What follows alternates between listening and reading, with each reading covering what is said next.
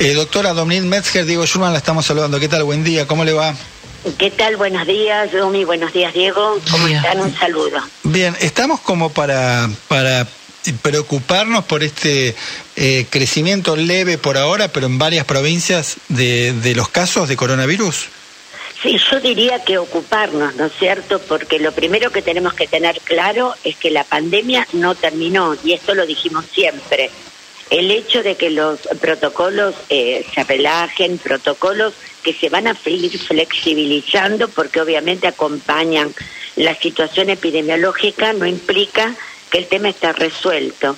¿Qué es lo que uno busca fundamentalmente con el aumento de las coberturas de vacunación con esquema de dos dosis? Que este coronavirus se instale, se transmita, pero que no impacte en el número de pacientes fallecidos ni que ingresan a terapia. Es decir, que se transforme en un virus endémico de tipo respiratorio que probablemente nos va a acompañar como nos acompaña influenza. Ahora, para llegar a eso, todavía estamos necesitando aumentar un poco más esas coberturas con dos dosis de vacuna en nuestra población. Claro, ahora doctora Gentile, para que esto sea algo endémico, o sea que bueno, que circule, pero que no sea tan dañino como como eh, este eh, ha sido el, COVID, ¿cuánto falta? No, o no podemos decir, mira, un año más, dos.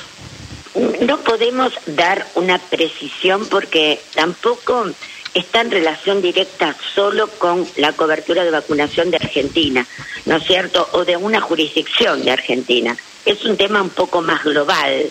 Uno tiene que pensar que necesita, por lo menos en la región de las Américas, tener una situación más homogénea. Es muy heterogénea la situación, incluso dentro de nuestro mismo país es heterogénea.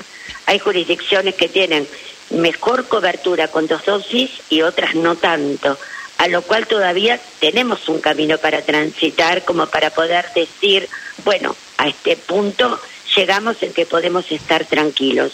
Y por otra parte, también a veces se cuestiona un poco este tema de la inmunidad colectiva. ¿Por qué? Porque frente a variantes que van ganando en transmisibilidad, como esta Delta, que tampoco sabemos si va a ser la última, estas variantes cada vez más transmisibles en un mundo muy globalizado, con mucho intercambio, evidentemente uno está diciendo, bueno, antes 70%, luego dijimos más. Entonces, ese tema de la inmunidad colectiva surge un poco como un interrogante en este momento para ver exactamente el número preciso que uno podría llegar a dar para decir, bueno, esta cobertura es lo que necesitamos. Pero dos conceptos, tiene que mm. ser homogénea y tienen que tener dos dosis. Bien, digamos, todo lo que uno viene escuchando de algunos de sus colegas respecto a, eh, ojo con el próximo mes, eh, que nos alertan y demás, por ahora es pura fantasía, digamos, nadie puede prever qué va a pasar en un mes. No, pero no, sé si es pura fantasía, pero sí que tenemos que tener, primero, lo más importante, un buen sistema de vigilancia, porque uno no puede predecir lo que va a pasar si no tiene todos los alertas armados para detectar. Es decir, por eso yo comencé diciendo la pandemia no terminó. Eso implica que hay que seguir buscando casos, rastreando contactos y sobre todo ahora vinculando mucho lo que hacíamos siempre con eh, lo que es la vigilancia genómica. ¿Qué quiere decir? Buscar variantes. Entonces, si yo busco casos, rastreo contactos, busco asintomáticos y miro si esos eh, virus detectados tienen variantes las actuales o nuevas, ahí estoy haciendo una vigilancia activa. Y eso me va a permitir saber cómo va a ir viniendo, cómo viene la situación. No podemos decir qué va a pasar si uno no tiene un buen sistema que detecta, obviamente. Claro, y doctora Gentile, justamente con, en ese tema, ¿cómo venimos con la Delta nosotros acá? Venimos en aumento progresivo porque ya hay muchas jurisdicciones de circulación comunitaria y de hecho lo hay también eh, seguramente en la ciudad de Buenos Aires, en provincia de Buenos Aires, donde ya la variante original no existe más. La variante Wuhan, mejor dicho, la cepa Wuhan quedó el año pasado, se fue reemplazando por variantes. Y si bien es cierto que todavía tenemos mucha variante gamma o Manaus, por ejemplo, circulando, también está circulando mucho ya variante Delta. Por eso decía, las variantes son importantes, pero todo también depende que yo detecte y tenga muy buena eh, cobertura de vacunación. Una persona con dos dosis, hmm. incluso frente a variantes Delta, seguramente su cuadro clínico va a ser manejable. Justo mencionó a Wuhan, ¿no? China suspendió ayer la maratón de, Wuhan precisamente por, por eh, la aparición de algunos casos de, coronavirus eh, allí. Eh, estoy pensando, ¿no? Acá en la Argentina hablamos del esquema completo como, bueno, una buena protección. En algún momento se dudaba respecto a si, por lo menos las vacunas que nos estamos aplicando, podían enfrentar a la variante Delta. ¿Hay más conocimiento al respecto hoy por hoy? Bueno, en general, todas las vacunas se ha visto que eh, tienen una menor eh, cantidad de respuesta de anticuerpos neutralizantes, sobre todo para el tema de la transmisión, pero protegen muy bien frente a formas graves, incluso frente a Delta. Es decir, que si yo tengo una buena cantidad de personas inmunizadas, sobre todo pensando en hospitalización, entrada terapia, mortalidad, seguramente funcionan bien. El tema aparte es cómo a medida que aumento la cantidad de vacunados, el virus que se transmite de persona a persona va encontrando barreras epidemiológicas que le dificultan la transmisión. Es lo que se llama la protección colectiva. Lo que está claro es que protege muy bien para formas graves. Lo que todavía, y sí sabemos, en realidad no el todavía, sí sabemos que protege menos frente a estas variantes para transmisión. Pero por otra parte, si yo aumento mucho la cantidad de vacunados, evidentemente al virus se le torna un poco más difícil transmitirse. Y todo eso va sumando para lograr el gran objetivo, ¿no?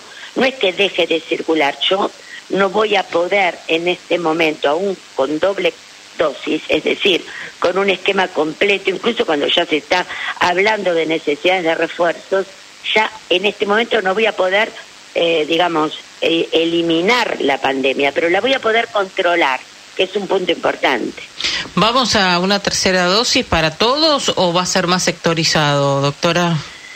Yo creo que es un tema para evaluar, seguramente va a haber. Una cosa es tercera dosis y otra cosa es un refuerzo. ¿Y qué diferencia distintas. Cuando uno habla de tercera dosis es aquellas personas que con un esquema de dos dosis por determinadas situaciones no han respondido adecuadamente. Por ejemplo, un paciente inmunocomprometido, que nosotros sabemos que en un paciente inmunocomprometido a veces con algún tipo de vacuna puede ser que la respuesta sea menor o no la haya.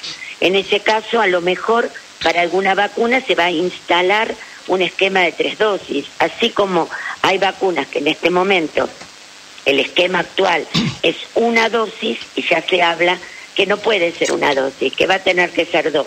Por ejemplo, les digo Janssen en Estados Unidos o Cancino. Esto significa, bueno, doy una dosis más o tercera dosis en pacientes que le cuesta por su sistema inmune responder. Eso es un tema. Y otra cosa es un refuerzo en el cual los anticuerpos van bajando y en aquellas personas que tienen más riesgo de exposición, como el equipo de salud, o en aquellas personas que a lo mejor por sus características personales, por ejemplo, adultos mayores, el riesgo también es más grande, a lo mejor sí necesitan un refuerzo. Ahora, doctora... No que no hayan respondido, sino porque necesitan estimular de nuevo el sistema inmune. Tengo una duda, ¿no? A propósito de si ya es necesario o no una tercera dosis. Eh, ante la mutación que vemos de este virus permanente, ¿esto va a ser a futuro como, como el caso de la gripe o algún otro, o algún otro caso que hay que vacunarse todos los años? Bueno, es una muy buena pregunta, porque todos estamos pensando que sí, que seguramente todos los años nosotros tenemos que armar, entre comillas, el tipo de vacuna influenza. Los laboratorios de referencia miran lo que circula de influenza en el hemisferio norte y sur y van armando composiciones de la vacuna influenza que son propias para cada lugar. La vacuna del hemisferio norte es diferente a la del sur en la vacuna antigripal. Mientras que posiblemente para coronavirus no haya tanto esta diferencia norte-sur porque es pandémico por el momento, pero sí pueden darse que frente a estas mutaciones, vacunas, vacunas incluso de segunda generación, sobre todo vacunas de ARN mensajero, puedan ajustar algún tipo de composición de la vacuna para hacerla más efectiva. Esto es un tema también a futuro. Yo creo que estas vacunas han hecho una revolución tecnológica realmente que incluso pueden beneficiar favorablemente a otras vacunas, ¿no es cierto? Por ejemplo, la tecnología de reina mensajero, que ha sido realmente muy, muy, muy promisoria. O sea que por ahí el año que viene nos tenemos que vacunar todos de nuevo. No sé si todos de nuevo, probablemente no todos, pero sí probablemente a lo mejor algunos grupos especiales. Por ejemplo, yo diría personal de salud por la alta exposición, habrá que discutir adultos mayores y posiblemente inmunocomprometidos habrá que ir viendo un poquito de esta tercera dosis ya como un esquema habitual con algunas vacunas. Es decir, es un momento de decisiones, pero seguramente sí va a haber cambios. Claro. Y ahora, doctora Gentile, ¿qué, opinión tiene de, esta apertura que tenemos acá en, el, en Ciudad y, y, en provincia de Buenos Aires? Andar por la calle sin los barbijos, este, presencialidad plena, transporte pleno. Bueno, yo creo que realmente los protocolos eh, uno los tiene que ir ajustando con la situación epidemiológica. En este momento realmente es muy, muy favorable esto tiene que ir acompañado, es decir, no es cuestión de decir, bueno, flexibilizo todo, ya estoy tranquila, esto terminó. Ese es un falso mensaje. Es decir, flexibilización, sí, porque realmente todos sabemos que esto ha sido una situación que ha creado mucha angustia, mucha problemas emocionales importantes, aparte por supuesto de los económicos y de otras esferas que no soy una técnica para adentrarme en esto, pero evidentemente el impacto ha sido terrible. Así que hay que flexibilizar, pero si uno no acompaña con todo lo otro que ya dijimos, seguir con la vigilancia, detectar, estar atentos, evidentemente tampoco vamos a saber si hay un momento, un punto en el cual hay que decir, bueno, a lo mejor en lugar de un aforo del 50 o del 100% sin aforo, no, ahora tenemos que ir un poco para atrás. Por eso que es un programa global, ¿no? Doctora, hago la última de mi parte, tiene que ver con la, vacuna para chicos de entre 3 y 11 años. Eh, ¿Usted la recomienda? En algún momento se había armado una polémica, ¿no? Respecto a esta vacuna, la Sinopharm. Eh, ya escuchamos a varios especialistas, ¿no? Este, hablar muy bien de ese proceso de vacunación y de esa vacuna en particular, pero quería su opinión. No, sí, realmente quizás eh, el primer momento fue un poco complicado el comienzo porque, bueno, nosotros incluso como sociedad de pediatría tampoco teníamos toda la información, no se había discutido, pero se había hablado, sí, de la importancia de vacunar chicos. Y en eso estoy totalmente de acuerdo. Los adolescentes y los niños se deben vacunar. Esto tiene que ser claro. Y la otra cosa muy importante también que la vacuna que se está usando, que es la vacuna Sinopharm, es una vacuna inactivada. Es realmente una vacuna muy, muy segura. Es como muchas de nuestras vacunas de calendario. Vacunas como, por ejemplo, influenza, es una vacuna de calendario que es inactivada. O la inactivada de polio. Es decir, es una plataforma muy vieja, muy conocida, muy segura. Y por otra parte, para su aprobación, ustedes saben que ahora ya no se hacen más esos tradicionales estudios que hablábamos antes de decir, bueno, un grupo vacuno, otro grupo no vacuno y veo qué pasa. Porque cuando uno ya tiene vacunas que sabe que son seguras y que sabe que dan respuesta, éticamente uno no puede dejar a un grupo sin vacunar. Entonces, ¿qué es lo que hace? Mira los anticuerpos neutralizantes, esos que hablábamos antes. Esos anticuerpos neutralizantes uno los compara con los hallazgos en población de 18 años y más. Son los que se llaman estudios puente. ¿Qué quiere decir? Que si yo logro en población pediátrica o en adolescente los mismos títulos que en 18 años y más, yo puedo decir, esta vacuna es inmunogénica, tiene buena respuesta. Y por otra parte, la tranquilidad en el caso de las inactivadas, que son absolutamente seguras. Y agrego una cosa más importante en pediatría. En pediatría es verdad que los casos son más leves, pero tampoco el riesgo es cero. Tenemos síndrome inflamatorio multisistémico, hemos internado en el hospital, todos sabemos que los chicos también pueden tener lo que se llama en adultos el long COVID, que ya se está estructurando y viendo cómo es en pediatría.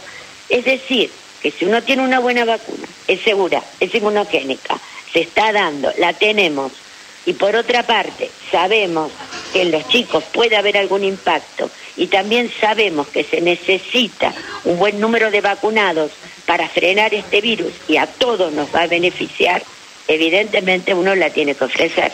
Claro. Doctora Gentile, muchas gracias por charlar con nosotros. No, por favor, un, saludo grande y el último mensaje. Recordemos que los chicos se tienen que vacunar con las vacunas de calendario. Estamos todos muy, muy preocupados por las bajas coberturas de vacunación. y que en este momento, y que en este momento, cuando uno se da una vacuna COVID en pediatría o en adolescentes, no hay ninguna contraindicación para recibir una vacuna de calendario. No hay que guardar ningún tipo de intervalo. Yo hoy me puedo dar la vacuna COVID, tengo siete años, seis años, cuatro años, y a los tres días me puedo dar cualquier otra vacuna de calendario, por dar un ejemplo. No hay intervalos para cuidar. Es por eso, cuidado con esto, porque realmente las vacunas de calendario están muy bajas. Tenemos solamente un 75% de chicos vacunados con esquema completo, por ejemplo, con vacuna pentavalente o quíntuple, que es una vacuna del primer año de vida que protege contra meningitis o protege contra pertusis, coqueluche, tos convulsa. Por eso mm, este mensaje lo quiero dar porque hay mucha preocupación desde la Sociedad Argentina de Pediatría por las bajas coberturas de vacunación. Doctora, gracias eh, por estar con nosotros. No, muchísimas gracias. Eh, buenos días.